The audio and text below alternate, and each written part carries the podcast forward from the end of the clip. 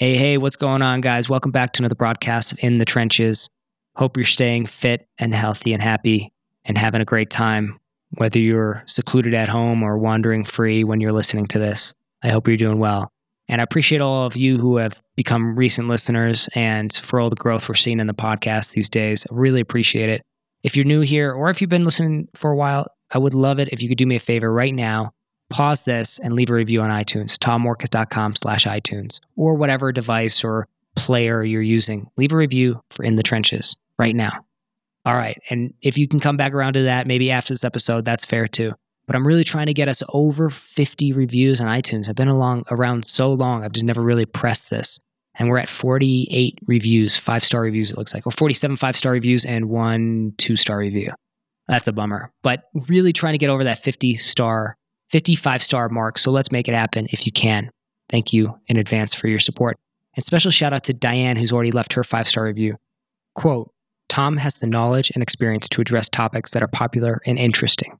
He invites guests who are experts in their areas so that listeners get valuable and useful information that they can apply in their own businesses. He has a knack for asking great questions to get the best information from guests, including Danny Iny in episode 221. Tom creates conversations that flow and keeps the listener engaged throughout the broadcast. Thank you, Diane. Really appreciate the shout out and the five star review. Now, back to Daniel Scrivner, today's guest. As I mentioned, Daniel's the CEO of Flow, which is project management software.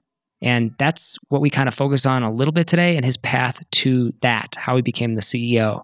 And why that's interesting because his background is in design. And you don't find many designer to CEO type stories. Uh, a lot of times I think it's engineers, developers, things like that. So it's interesting to see his design perspective on this. Somebody who worked at Apple, who worked at Square, and who's now growing Flow. And to take his accrued knowledge in those different spaces where he's done really, really well and how he's applied that to his new company, that's kind of where this conversation goes. So we dive into a bunch of different topics from design to systems and processes around creative thinking and creativity in general. Like, how do you how do you become a creative team and solve creative and challenging problems? And we also cover Daniel's insights and mindset when it came to what he did and why he did it, because he took some unexpected career paths to get where he is today. So, lots of great insights. I can't really extract just one great takeaway like I can typically do or sometimes do with conversations. There's just a lot of really solid, good stuff. And I'd love to hear from you guys. If you enjoyed today's conversation, the flow of the conversation, or you have requests for specific guests we should have on, and you want us to dive more into this kind of style, let me know. Shoot me an email at tom at tommorkes.com. Okay, enough of that. Without further ado, let's get to today's conversation. So, Daniel, where I want to start is at the backstory, maybe the backstory of the backstory before we get, get to flow and all that great stuff. Uh, the path through to flow through Square and this like this mythical place of uh, tech companies and your journey there. What got you started and uh, move in that direction? Yeah, so thanks for having me on, Tom. Um, I'm super excited to be here. So, yeah, for a little bit of background on on myself, um, I've had a super unconventional kind of journey to where I am today. And when I try to describe it to people, I think people get lost or get get a little bit confused. And so, you know, my background is I, um, you know, the kind of short version is stumbled into design. Uh, growing up, I was never like an artistic person. In fact, my least favorite class in high school uh, or just ever was was art. I just had I don't know for whatever reason that was ne- I never connected with uh, design and in kind of that sense. When I finally when it clicked for me was uh, one summer when I was in high school, I ended up doing a uh, a coding course, basically learning how you put websites together with HTML. Because back then it was just HTML, no CSS, no JavaScript, none of that and uh, and I really enjoyed that class and kind of fell in love with the, the fact that I now had this tool set, which I think a lot of people are discovering today by uh, kind of becoming programmers or going to boot camp is you suddenly have this superpower where you could take something in your mind, you could piece it together, and you could share it with other people. And that for me was a big revelation. But the next thing that I immediately stumbled onto was, oh God, everything I make looks awful. How do I make it up to the bar that I would like? And so that was my weird foray into uh, design, which I think uh, for me is the intersection of solving really difficult problems uh, mixed with trying to do it in an artful twist, where ideally the way you execute it, the way you piece it together just has some some kind of magical qualities with it, which sounds a little weird, but I think that's kind of loosely how I think about it in my mind. Did you have uh, an art background or anything like that? No, not at all. And my parents could not have been further apart from that. My dad was a mathematician that worked for DARPA. My mom was a teacher. So I grew up in a nerdy house, but not an artistic house in any sense. So when you kind of came at it, you came at it from what, what's interesting, I think, about that is yes, the desire for it maybe to look better, but more from almost an engineering mindset of like, how do we make it so it, it's more user friendly, more of a user interface? It almost sounds like a little bit. Yeah, it was like once you have the functionality there or kind of the raw content, then it's just struggling with that gap between here's where it's at now, here's where I would like for it to be. How the heck do I kind of traverse that and figure out how to get it to feel like that, look like that, sound like that? And how? So, what was that that like for you then? Where, where did that where did that path lead? Yeah, so that path led to so that was my stumbling into it. Then you know the kind of short story was um, I honestly just fell in love with it kind of at that moment where I realized that it was at that intersection. And so, um, you know, left high school, went to college. I uh, was doing the design the whole time, and for me, I just I I was willing to do whatever it took to just get work. And so, what's one, one thing that's been funny for me over the last you know 15 years as I've been doing this is I get a lot of people that will reach out are interested in my background, interested in how I got started, and I think and so they'll send me an email and you know reading between the lines, I think what a lot of people look for is like what's that silver bullet answer? Like how do I how do I get that job at Apple? And uh, the answer I give back, I think, is not super satisfying, which is here's what, you know, here's what I did, here's what worked for me. Like, do anything, uh, do, you know, do anything that it takes in order to get people to hire you. So initially, I would do design work for free just so I would build up portfolio work. Then I started doing design work that I got paid, and I got paid almost nothing, but I was getting paid. Then you know you start to have a portfolio, and you can land better clients. And so that was really my trajectory, is just kind of scaffolding up uh, from you know being a little less scrappy over over time and getting to work for better and better clients. And then um, you know honestly, like four years in, um, I had a, a, tipping point where um, Apple ended up reaching out to me. Uh, initially, no joke, I thought it was a. Um, I had to like check the URL, check the email to make sure that it was someone from Apple that was interested in my design work, and um, they ended up reaching out, and so that kind of launched me off into the next trajectory of my career, but it started out super, super scrappy. And I, I love that story. So let's zoom in on that for a second because sure. it's like I think a lot of people like might hear that, but and it sounds good in story form, but then you're like, oh, but the reality of it is I'd have to work for free. And it's like, yeah, man, a lot of people I've interviewed. It's apprenticeship. I I've I did it. That's how I got started. It was like yeah. easiest path was just like, let me just do something. Let's get maybe get a testimonial out of it or something like that, and then some referrals and then boom, one totally. thing after another. I mean, you don't work for free forever, but you choose. No, and it's getting in those reps. Yes, exactly. So you did that. You were strategic with that, and you were doing this on your own. So you were kind of freelancing at the time. Yeah, totally on my own. And so you know, part of the like what led to that tipping point for me was you know, I started working for better and better clients, and then I had this moment where the path forward was pretty clear. And for me, it was I could either you know transfer with the um, the kind of college work that I'd been doing and go to a four year university.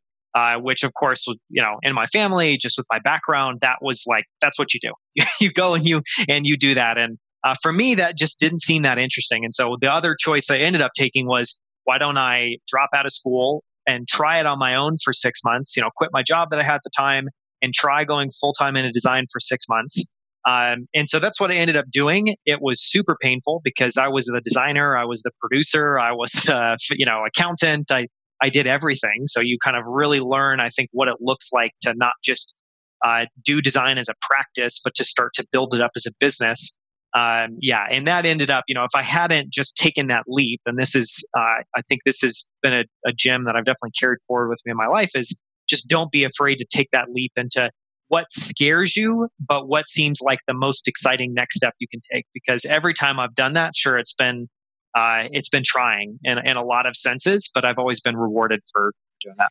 Were you in Were you in college then, and you and you dropped out technically? Yeah. Okay, you're a, you're a technical d- dropout story. Literal dropout. Literal, yeah, literal dropout. dropout. So, what was the social pressure like, or the, just the pressure of that too? Because there's got to be a ton of backlash. Because then, like, all your friends are like, well, "Why is he dropping out?" Like, you know, the people who want to kind of keep you around and stuff like that. Even at, you know, and they mean maybe even mean well and all that stuff, but you realize all the pressure that could come from all different sorts. People think they're looking out for you, want you to do what's best, want to keep you safe or whatever. There's got to be an extreme amount of pressure from all sides. So what's that like to handle? Yeah, was it? I mean, it was a it was a lot of pressure. I think um, it, to to be super honest, I think there was no one that uh, was more uncomfortable with it than than me because the thing that I kept parroting back in my mind is well, well, you know, and I would tell myself two things, and this has always been a little bit helpful. Is almost like, um, yeah, positive voice and kind of a voice that's maybe a little bit more questioning what's going on. But the, the positive voice, you know, in my head was um, like, if this doesn't work well, it's just six months. You know, you've I've tried to time box it to six months. You can always recover. It's always fine. You'll be glad that you tried it. So kind of say all of those things to myself. But the negative voice definitely was was there, and it was saying stuff like, you're going to regret this. Now you're going to be further behind. You're going to be older when you graduate. You're never going to have this college degree. Maybe it'll work out for a short period of time, but what if you're in your 30s and your 40s and all of a sudden you really wish you had a college degree? And you know, I've it's honestly it did that wasn't just a like months long thing. That was something I think I struggled with for the first five, ten years of my career. Was just wondering if that was the right call. But what I ultimately ended up I'm landing on over enough time. And part of this was, you know, I think design, like engineering, honestly, in an ideal world, would be taught through apprenticeship because I do not think there's, I think there's very limited value, and I'm sure I'll get beat up for this by some people, but I think there's very limited value in going to a design school to get a design degree because what ends up happening is you do a bunch of uh, it's like fake work. You know, it's you feel like you're doing real work, but you have none of the constraints, none of the pressures, none of the different voices to reconcile. You know, none of the like, uh, this person said this, this person said this. How do I triangulate? So it's it's designed in a vacuum, and there is that will never apply once you actually get out of that. And so I think something that's been really fascinating for me is, you know, as I've progressed in my career, is getting to work with people that have a master's in fine arts and seeing that uh, you know while a lot of them are very are very competent and they really know the technical side of design i think there's a super hard ceiling on what they're able to accomplish because they don't have any of those soft skills and they just have less reps of dealing with the real world pressures of trying to do good work yeah. Oh man. I mean, I completely. It's it's fascinating because you could also swap that out. I mean, business school, you know, or whatever it is. And I, you know, again, no, I don't, I don't know. I've, I have not been, but I just imagine that like there's there's uh, the utility of the real world feedback. Nothing beats it. Doesn't matter how yeah. much I read and how much I think about something.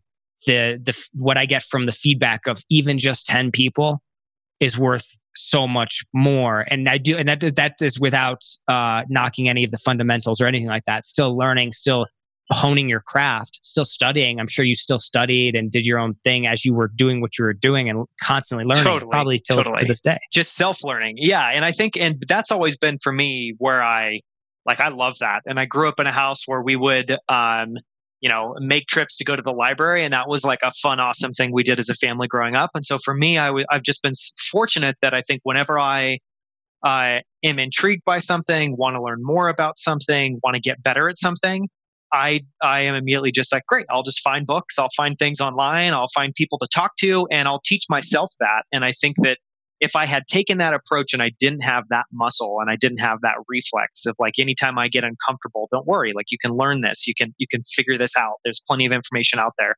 You know, and I think just two quick notes on what you said, like one of my uh, favorite quotes recently, specifically around kind of business and business school, is there is no skill called business. And I think that's true because business is an amalgamation of a lot of soft skills and a lot of different technical things, but you don't go and learn business. And I think that's, you know, one thing that I've definitely learned over the last year plus leading flow is uh, even if you do learn business and i've spent you know i've also been a little weird and we'll, i'm sure we'll talk about this at some point but some of my background early on was I was always interested in design, business, and investing, and those things have continued to be things I've figured out how to weave together and and uh, make a part of my life um, today. But so I've always been fascinated by business. But no matter how much you read, how much you learn, it's a totally different thing when you're actually in the trenches figuring it out, and you've got to you know you are dealing with a with a uh, a very specific problem, a very specific set of people, a very specific marketplace and there's just nothing to prepare you for that. It's very different, I think. No, and now, and you said you kind of carried a little bit of that weight around for a bit, but you got through it obviously, and and now it's so far in the past. It's like well, you're at the point, well, no, I wouldn't say it's funny. I think some people develop a skill where they become unemployable a little bit. Like I, or I kind of felt like I got that now. I've gotten there where I'm like, sure. I don't think anyone can hire me for what I can just go produce on my own, for instance. Like it wouldn't, I don't know, maybe somewhere. But like, um, it's, but also like the strange set of skills I now have um, is also kind of a bizarre thing. Again, it's kind of stuff you can only learn on the ground doing it. And you kind of worked your way up the ranks, so to speak, but you made some kind of interesting, you've, you've been through some interesting companies and now, of course, with what you're doing Flow. So talk me a little bit of, of some of that kind of movement through and that path to, to Flow. Yeah. So, um, you know, I had the super scrappy start to my career. Uh, then ended up working for an advertising agency in LA for a little bit. That ended up, in some sense, kind of springboarding me a little bit to um, to Apple. And at that point is when I moved from Southern California to San Francisco. And uh, I was at Apple for three and a half years. And just really quickly on that, I think I was also, I've been incredibly fortunate. And yeah, I obviously worked my, I worked my ass off. Still working my, my ass off. That's a skill I think you have to learn when you're uh, taking you know the route that that if you're deciding to do something that's not common, you're going to need to work your ass off a lot of time. So I've definitely have that skill, but I've also been very fortunate. And one thing um, that I've been, you know, yeah, just continue to think back on, continue to reflect on. It continues to be something I feel like I learn even more from over time.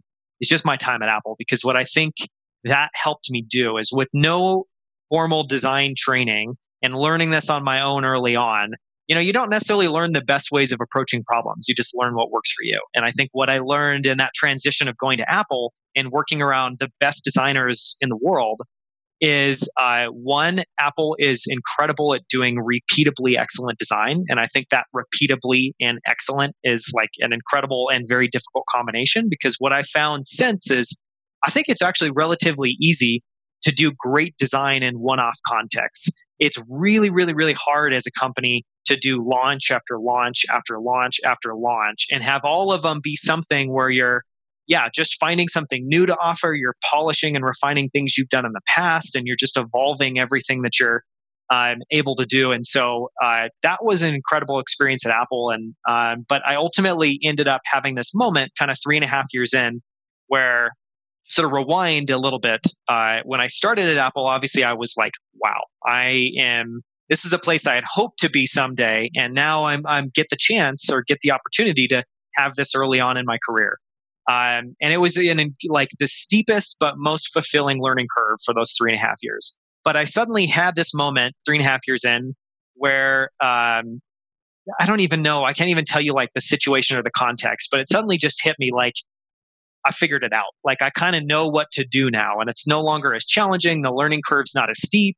And I think, uh, you know, as amazing as working at uh, a company like Apple is, once you learn that formula of how to be successful there, how to design in the Apple way, it's, you know, kind of nailed it. And so for me, I start, I start getting uncomfortable when I start getting comfortable. So if there's something that I'm just like it's feeling too easy, I get a little disinterested. And so mm-hmm. I had that moment, was, wasn't sure what to do.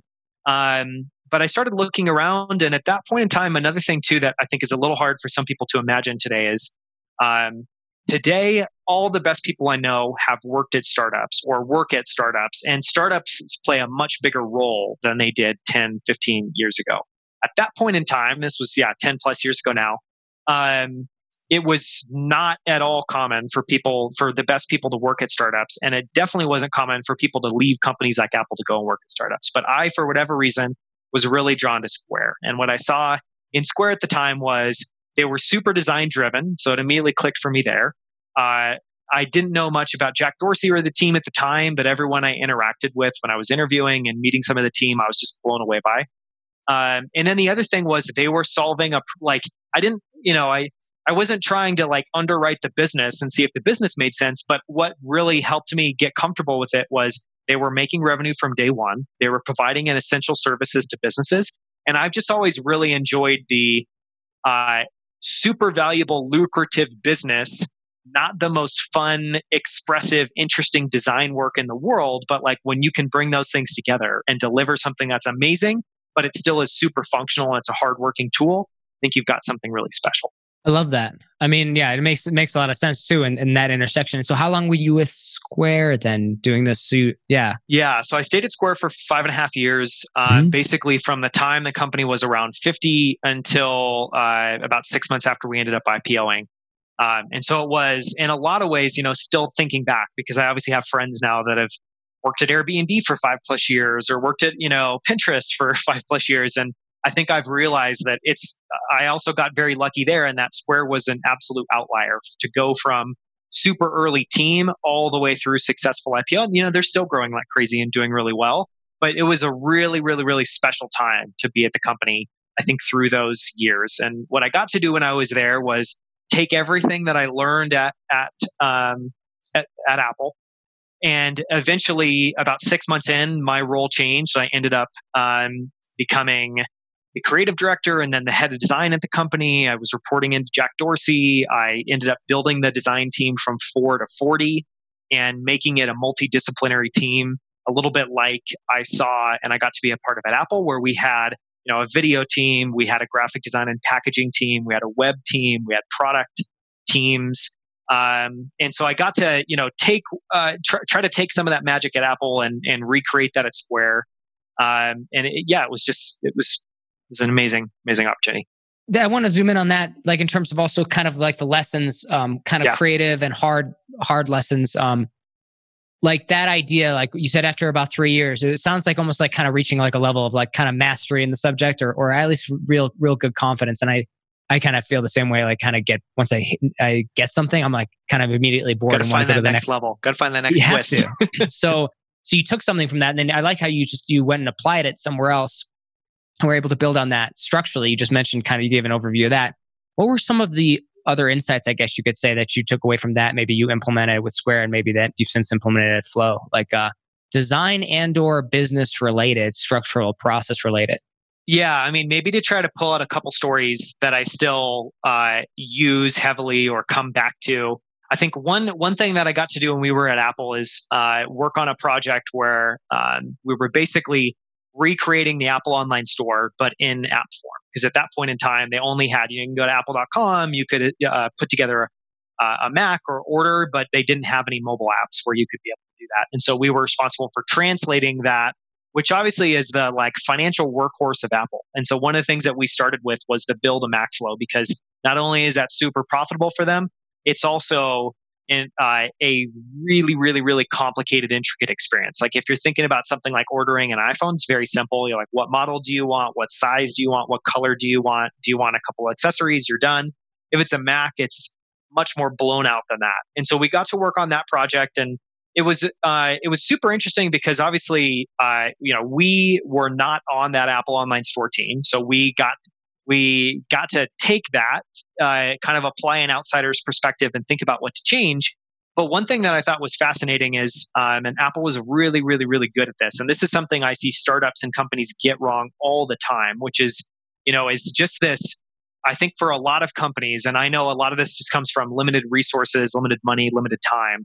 But there, you know, what the the the incorrect thing I, I see a lot of people do, um, and that I try to help people think through in, in a better way is I aspire to do to have a product like Apple. So I'm going to just hire great people. But then I, you know, we, but then I, I got to get this done really quickly. So we don't have a lot of time. So we just need to like try to do this in six weeks or try to do this in eight weeks. And one thing that was amazing at Apple is there would always be a period at the beginning of every project and it was extended. It would be like one month, two months, three months, where it was open exploration. We weren't on a hard timeline we were kind of in this like blue sea territory and we really got to explore and blow things up. And what i found from that is i called it um, like uh, useful and efficiency because obviously if you were looking at that from like someone trying to optimize it you'd be like well here it is. I see these three months at the beginning. What got done? I'm just going to chop those out. But that was where all the magic happened because once you get a chance to explore a bunch of different directions then you can move really quickly. And so just uh, one little anecdote there was um, you know, we had was just like I think one thing I learned at Apple, especially doing that project, was that people use flows and tools in ways you don't expect, and it really helps to gut check it. And so, one thing that we ended up doing is, you know, I said we were working on that build a Mac flow, and um, we you know had some ideas about what to do but we decided to do user testing and so what we uh, ended up assembling was people who had just gone through the you know kind of assemble or build a mac flow and had purchased a mac we brought a handful of them in and interviewed them and talked and really it wasn't even showing them ui it was like how did that go? What were you looking for? What did you get stuck on? And then we took uh, a group of people that were interested and wanted to build a mac but hadn't gone through that flow. And we we try to pull insights from both of them. And so it's like gut testing it and and yeah looking at it from both sides. But one thing that was super interesting is there was a use case we did not anticipate that ended up being something that was like probably 30% of people ended up doing which was they would go onto apple.com they'd build a mac and then they'd print out the version of the mac and take it into a retail store and that was not something we had ever thought of. So obviously the idea was like, we just want to help you get through this flow as quickly as possible. We want to do the right business things. Uh, but what ended, people ended up saying is like, I'm about to make a multi thousand dollar purchase. I don't want to do that online. I want to walk in. I want to feel this thing. I want somebody to talk to me about the Mac that I'm about to purchase and help me set it up. And so something like that was just incredible because that ended up changing the trajectory of what we built just by going and talking to people and seeing what kind of unexpected ways uh, would they use this that maybe we couldn't anticipate. And, and, to, and to, when you say you, you change the trajectory, as in like, so then like pragmatically speaking, you were like, okay, well, let's design this with that in mind, like make it so it's printout friendly kind of thing. Design yeah, you can save a PDF. Yep. You can email this to yourself. Um, you know, even thinking about stuff like it's funny how simple the solution is once you know what people want. Right, it's kind of interesting that that way. Well, totally, and I think it it just brings you insights like that. I think one one thing that is so funny is, yeah, when you're designing or working on a problem, you can just get so myopically close to it that you forget any of the like, you know, ultimately at the end of the day, it's people that are just trying, you know, that are, are, like, it's these squishy, hard to understand things, um, you know, called people that you're trying to solve for. And so something like this, as soon as you understand the incentives and the emotion, you know, the kind of emotions that are going through somebody, it gives you just a way better more grounded sense of how to approach it. And so even just knowing like, wow, of course that makes sense. You're about to make a massive purchase for a lot of people purchasing something like I still remember when I purchased my first Apple and I was like, whoo, this is here it goes. Like I feel like I'm about to purchase a car. And you know, the majority of consumers have that experience. And so as soon as you think about that, you start just approaching it in a different way, which is helpful. Yeah.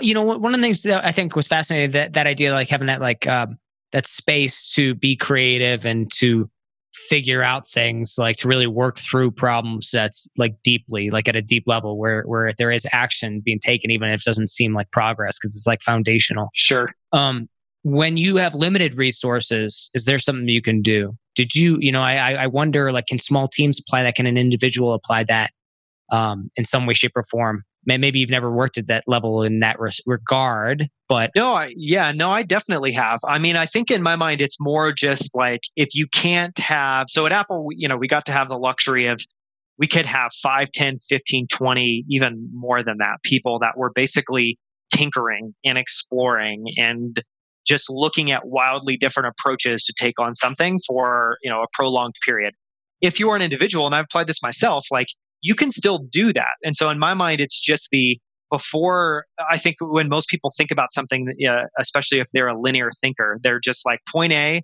uh, you know, that's where I am now. Point B is this is what I want to have. How do I get there as quickly as possible? And I think what I, uh, the way I've tried to reframe that for people and try to think about myself is uh, my goal is to is to you know I want to bias for coming up like having something at the end of this that is um, insightful, different, unique, ownable. And so as soon as you start thinking about things in those terms, none of that's linear. And what it's going to take to get there is really you need to just build in time up front. And if you don't have the budget to have a team tinker, then at the very least give yourself, say book off 2 to 3 days of your time and spend a day going through a bunch of different, you know, related things that you can draw inspiration from and build a reference library. Spend a day sketching or writing or whatever comes most natural to you and how you think and just jotting down notes. And so, you know, even on a lot of personal projects, I do that all the time. I've got my backpack is often, you know, my wife can tell you this because it's all over the house too. But like for me, sketching and writing down notes and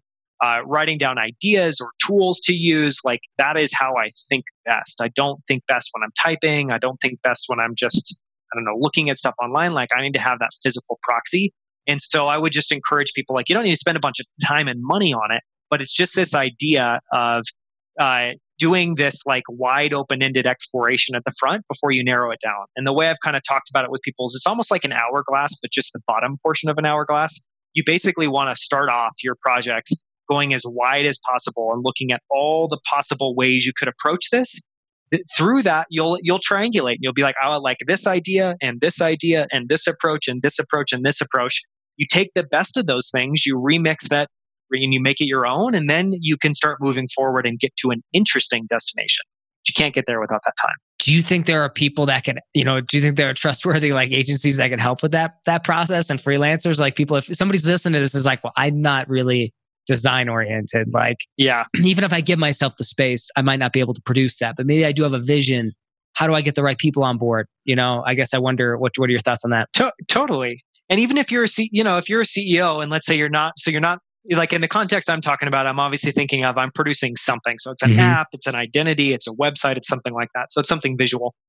But if you are a CEO, then you just, you know, take that same principle and just apply it in the way that makes sense to you. And so, for an example of that, would be like, um, yeah, I'll give you a tangible example. Like one thing that we've done over the last two months is redid our pricing, our pricing and plans altogether. On the surface, sounds super boring. I happen to find it really fascinating. It also gave me the chance to employ one of my one of the favorite books I've read over the last couple of years is uh, Confessions of a Pricing Man or the Confessions of the Pricing Man. I can't. It's one of those. But if you type in Confessions of a Pricing Man in Amazon, you'll find it. And what that book was for me was just this wow aha moment that prices aren't just like, do I want to have this be a full dollar or 99 cents? And do I want, you know, do I want two price points or three price points? Pricing is way, way, way more nuanced than that. And so even with something like pricing, you know, I could go and look up uh, Harvard Business Review articles of you know pricing case studies and see how that looks. I can go and look up like Confessions of a Pricing Man. If you type that into Google, you'll find people that have notes about it online. You know, you can go and look at competitors or other companies that aren't maybe aren't even tangentially related. Like one thing I looked at, what is how does Tesla price their um, price their cars? You know, how does uh, what does Apple do? Because I think Apple has you know they definitely use pricing psychology, whether you realize it or not. And so you can still build in that thing where for me, it's just this idea that rather than starting with this two dimensional thing you have in your head, flesh it out and make sure you understand it three dimensionally. Have a constellation of things that you can draw on and draw inspiration from to make it your own. So you can definitely, there's ways you can apply it. It's just, uh, it's just that principle. So if since we're talking about that example, what was the before and the after snapshot of this of this this process for you guys? Yeah. So our before prices, uh, so there's a there's a bunch of things that happen for us. So uh, you know, the, what I'm referring to specifically is we have two versions of our product that have never been super clear that we've spent a bunch of time clarifying. Which is we have a single version player of Flow that we call Flow Solo that we're investing a lot of time and energy into making better. Um, and that's kind of a hobby at this point, even though we have a lot of customers that use it in that in that fashion today. It's just not ideal. Uh, but our main business, you know, our bread and butter is uh, what we call internally Flow for Teams. And so it's basically the multiplayer version. It's when you have two or more people uh, using Flow. So we, you know, we uh, created separate plans for both. With uh, Solo, we have we're working towards a free tier.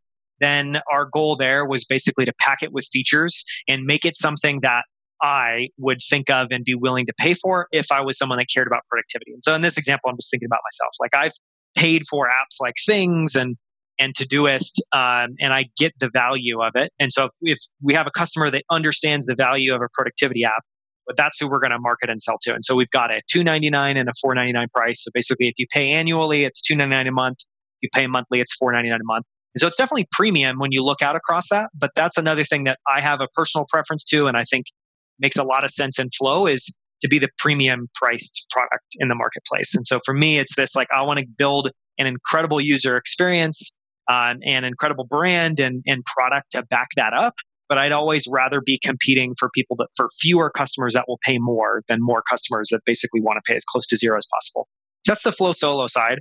On the Flow for Team side, we went from two plans to three, but there was a lot of other changes that happened. So uh, the two plans we had before, a couple things that were weird about them one price point was 599 and i think the other one was 1299 so there's a huge gap between those two prices um, and just historically you know we've had about 60% of our customers on that higher price plan and so it wasn't like that wasn't working but definitely in my mind, even just going to the pricing page, it felt really bizarre to kind of force people to choose between those.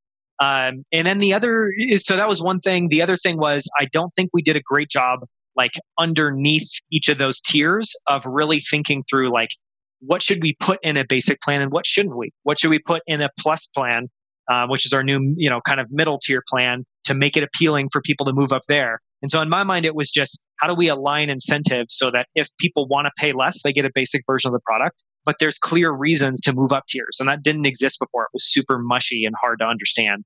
And so we moved from two tiers to three.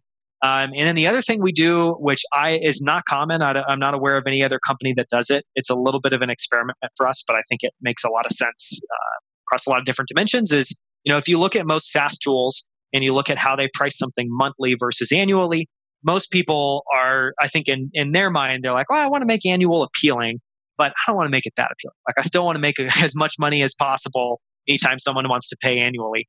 Um, and I think that's a little bit misguided. What the way that I think about it, that we think about it at Flow is um, annual for us is super uh, is like the best thing we could possibly get as a company. It's super predictable revenue. We know we've got that customer for at least 12 months. We see hot, we see less churn. We see more expand. Like it's just all the uh, all the drivers are better with somebody that's on an annual plan. And so what we ended up doing is do a tiered discount. So if you so basically what that means is the higher up the tiers you go the more the higher the discount is. And the idea there is we want to make it more appealing for you to go up.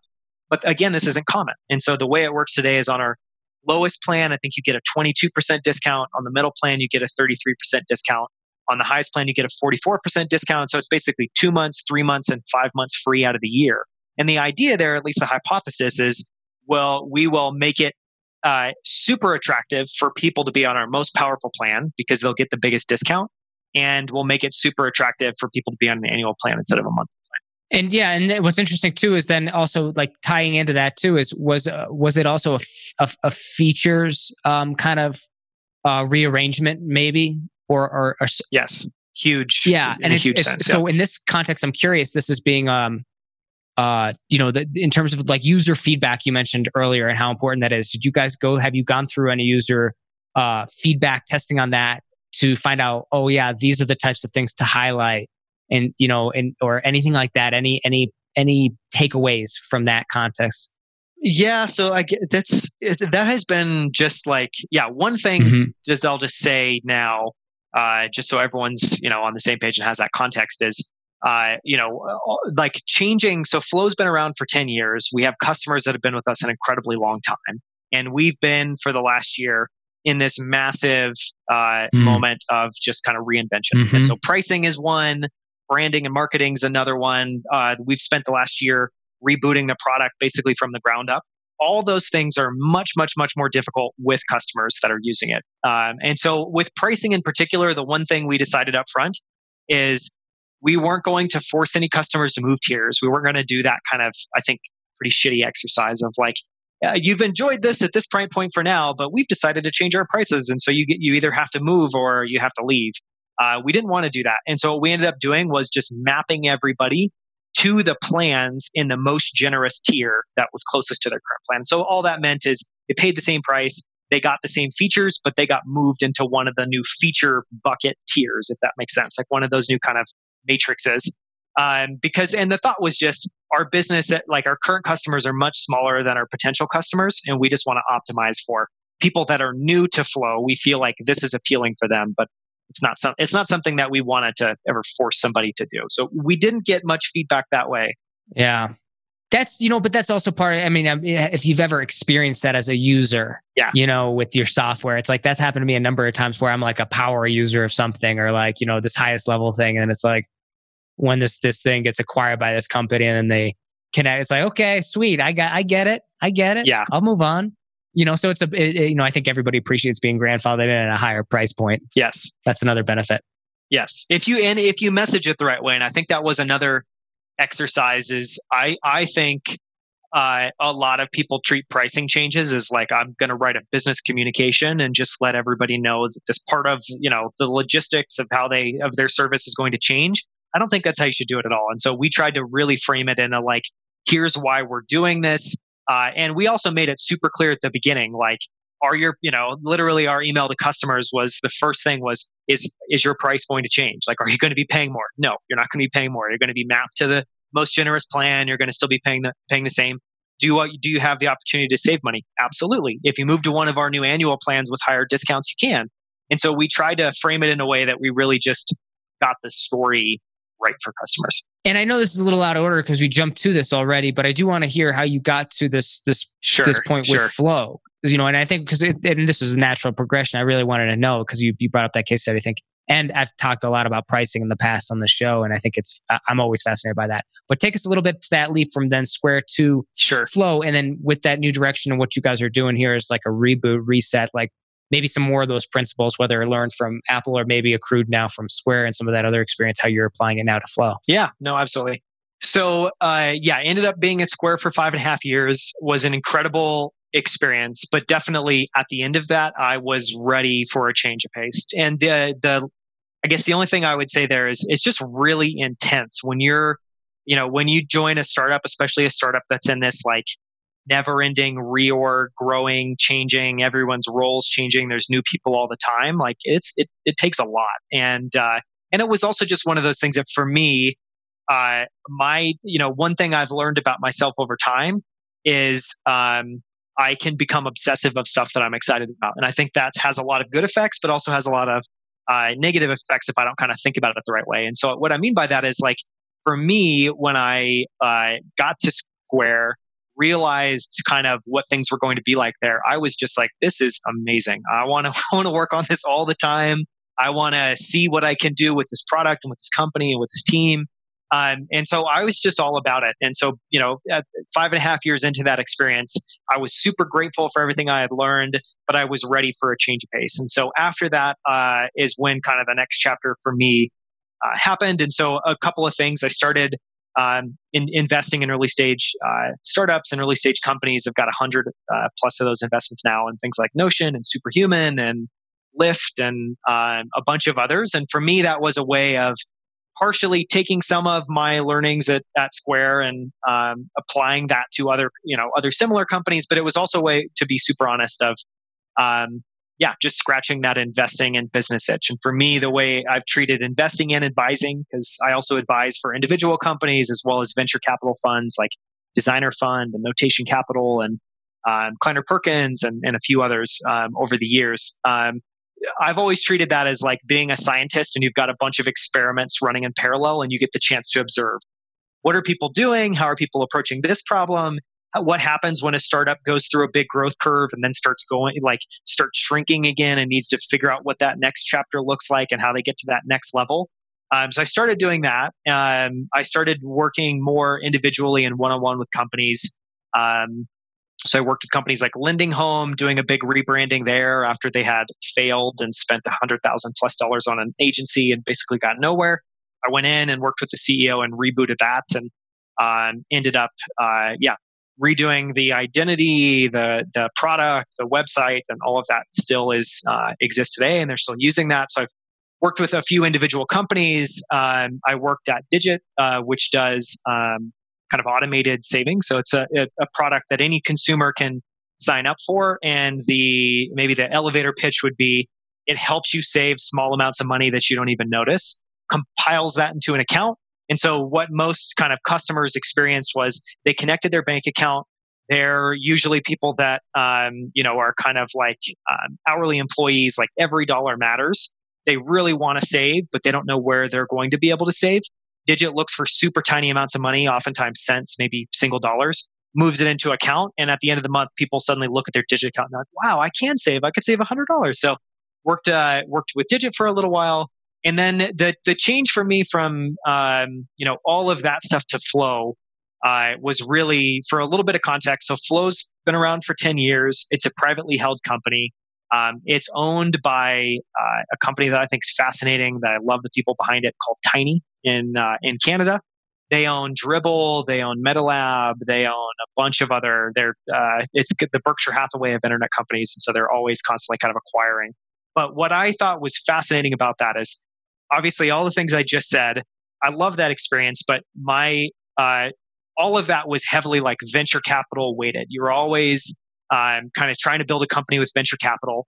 And I saw over time that that's got some pros, but it's got a lot of cons with it as well. And I don't think, uh, I, I don't know. I, I don't know quite where I net out on what the right way to build a company is, but I definitely got more familiar over time with some of the cons of that. And I've always aspired, if I did build a company, to do it privately. And the companies I've always really looked up to are very different from the companies I've worked for. They're companies that have been around for 50, 100 years. They're closely family run companies that are still held by a lot of the uh, family members. And so that is what I aspired to. And so what I saw at Tiny was, and, and with Flow, was this opportunity to uh, go to an environment that was uh, it's all private capital. There was none of that pressure and uh, just kind of silliness that sometimes happens with venture capital you're trying to build a real business so you have to every month you're living and dying on your revenue. You need to figure out how to grow with your with that revenue that you get each month.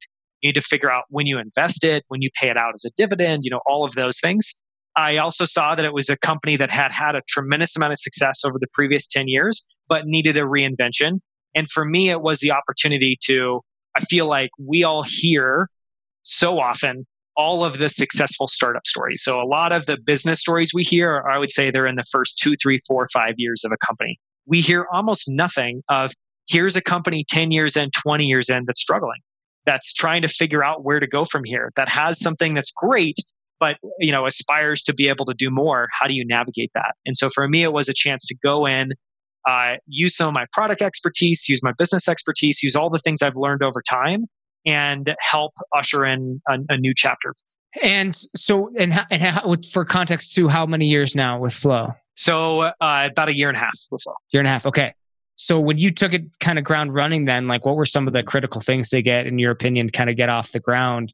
And how much time did you even take, like we'll say, to could to the creative side, kind of giving yourself space to figure out like next steps and where it goes? You know, it's a it's a very it's a very different experience. So I tried to approach it really thoughtfully, just knowing that I I'm walking. You know, it's it's just very different. Like in this instance, I I'm the outsider joining the company. All the team has been there. We've had team members that have worked at Flow for five years, eight years, ten. We have someone celebrating their tenth year anniversary this year. So super long tenured team, really really talented, smart team.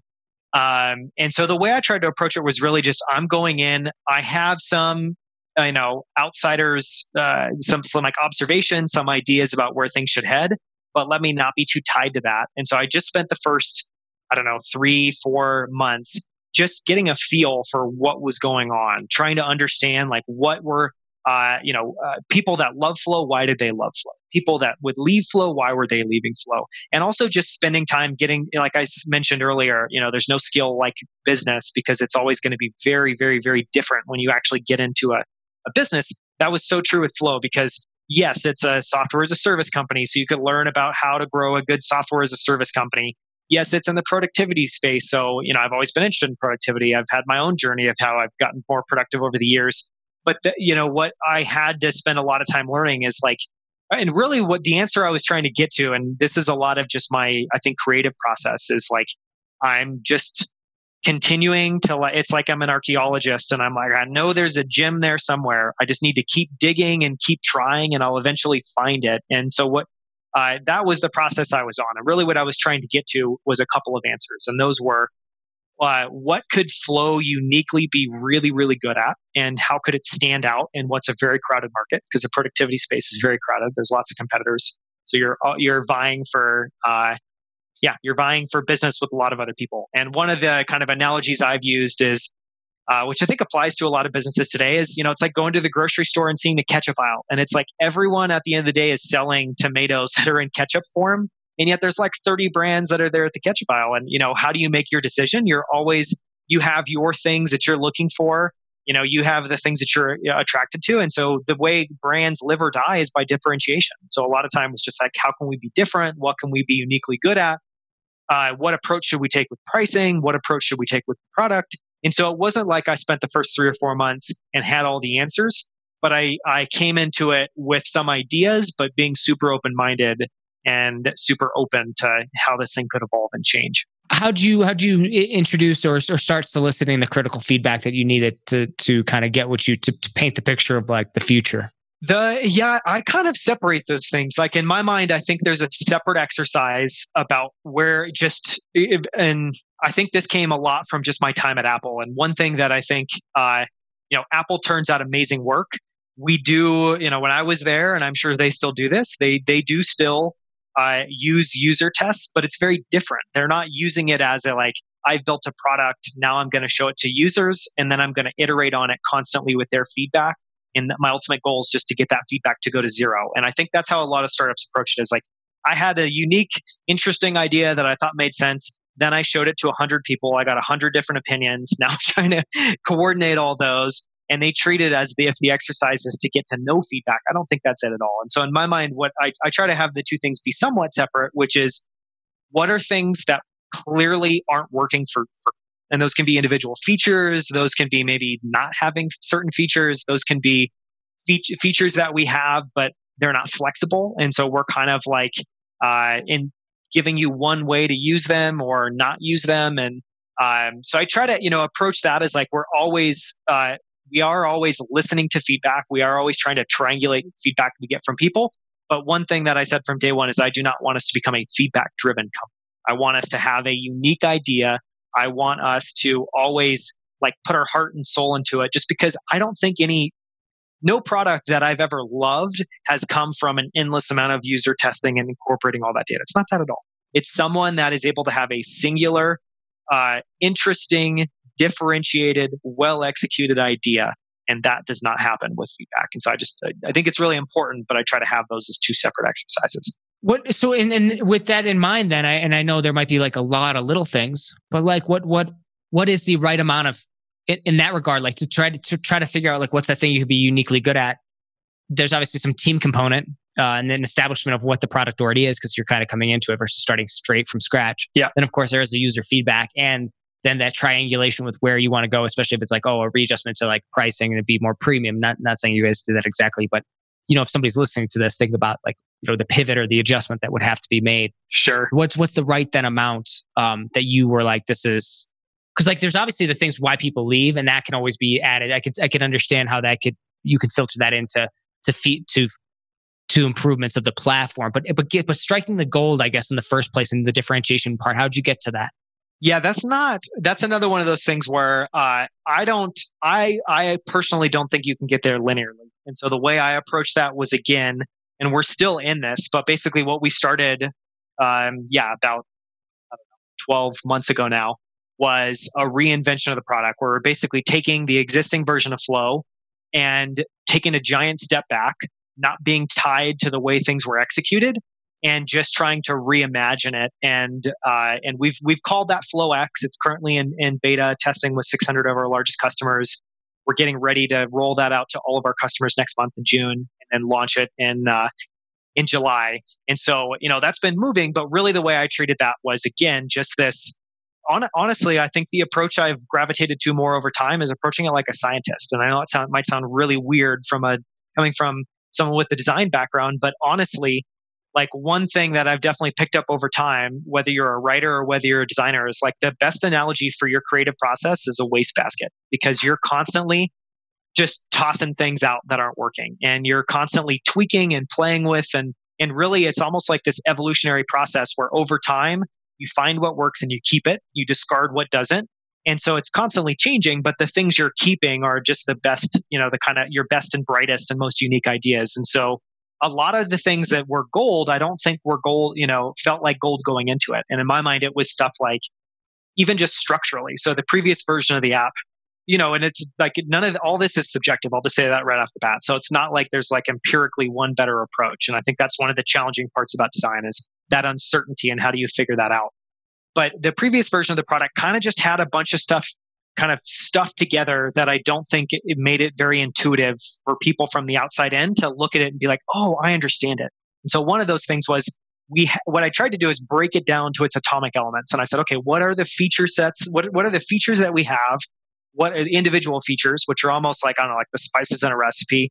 Then it's like, what are the major pieces of functionality, which are almost like the main ingredients in the dish you're going to make?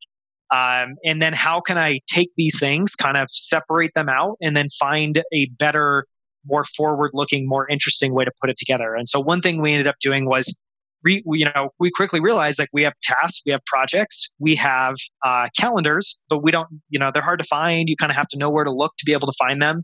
And then the other thing that I saw, and again, this is one of the like great things about coming into a company that's had a lot of uh, kind of success and a longer track record is there were things that we had tried and killed. And one of those was, uh, you know, not many people know it, but Flow was spun out of MetaLab. MetaLab did all the original design work for Slack. Uh, one thing Flow did really early on was build team messaging. And uh, basically, the story as I know it is uh, the functionality was great, but I think the way that it got introduced and the way that it got marketed just ended up being really unsuccessful because people looked at the product, thought it was a chat product, didn't really want that, wanted a productivity product, were confused and left. But in my mind, what I saw was, oh, this is super cool. Here's something that we could revive, we could pour time and energy into, and we could find a way to bolt this into Flow to make it more of an all in one tool. And so some of the changes we made were structurally, the app now is home where you can see your tasks and your updates about everything you and your team are working on in Flow tasks where you can go and find any task. If you're a manager, you can put teammates in the sidebar so you can jump and see what anyone on your team is working on. Do the same thing for teams. Then you have projects. You can see projects that you've pinned. You can see projects by teams, projects that you're in. Calendars is a whole separate thing uh, with all that same functionality I just described, but all in calendar format. And then we have chat. And what we've really tried to do is say, okay, this feels really right because now somebody can look at it. And, you know, this is one thing too that I've come to appreciate over time about the space is um, I think there are very few things like productivity tools in that almost everyone you talk to has a different workflow. You know, primarily like, a, uh, and I think that's fascinating. It also makes it really, really, really tricky. And so, one thing, for instance, and one reason I thought this would make a lot of sense is just talking to our customers. Some people only work in calendar. That's most intuitive to them. They always are thinking in terms of what, what's my day, what's my week, what's my month. Some people aren't thinking about that at all. Some people just are thinking about like, what are my tasks and what is what does it look like today? What does it look like tomorrow? Other people are, if they're a project manager or they're an executive, they don't care about tasks. They don't really care about calendars, but they care a lot about like how's this project progressing? Like here's this goal, and now we're making progress on it. And so, uh, in my mind, it was like let's not try to optimize for that.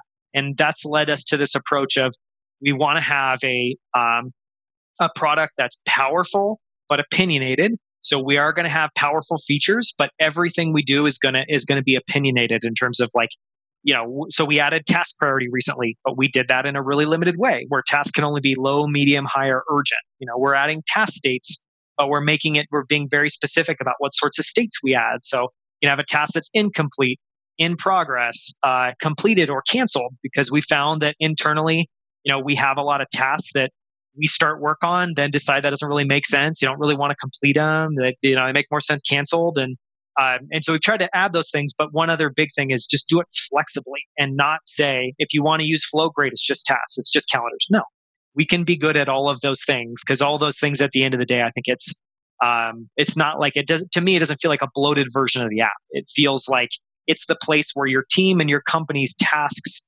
conversations, files, you know, notes can all live. It's just we allow everybody to use it in the way that's most intuitive to them. Well, I could keep going and ask more questions, but I realize we're we're past our time already. So I appreciate you actually taking this extra few minutes here with us today to kind of elaborate on that. Of course. I want to direct people to Flow. So we're going to reach up to or reach out to find you guys, connect with you, sign up if there's any free trials or whatever. I know you just updated the pricing. What's the best? I know you just start rolling out some new beta features. So I don't know if people can get in on that or what's the best way. Yeah, so there's a you know, so there's a lot changing. People can find Flow at getflow.com. Um, on, they can also go to getflow.com slash flow dash X and they can be able to look at and sign up to get early access to FlowX, which is what we've been working on for the last year plus. Um, we do have a 30 day free trial. Uh, anyone can try, no credit card required, cancel anytime. We try to be super generous and make it as easy as possible for people to try us out. Um, and if anyone, I'll just throw it out there. If anyone uh, looks at Flow, has questions, feel free to email me personally at daniel at getflow.com. Happy to answer questions or help. Daniel, thank you so much for being on In the Trenches, man. It was a real pleasure. Thanks. And that wraps up another broadcast of In the Trenches. If you enjoyed today's episode, please leave a rating review. Just go to tommorkes.com slash iTunes, and that'll take you to iTunes where you can leave a five-star rating review. And that really helps spread the word about this podcast. And finally, if you need help growing your online business or generating new traffic, leads, and sales at a profit, reach out to me at tom at tommorkes.com or head over to the website tommorkes.com and sign up for the free newsletter. That's it for today. Stay frosty.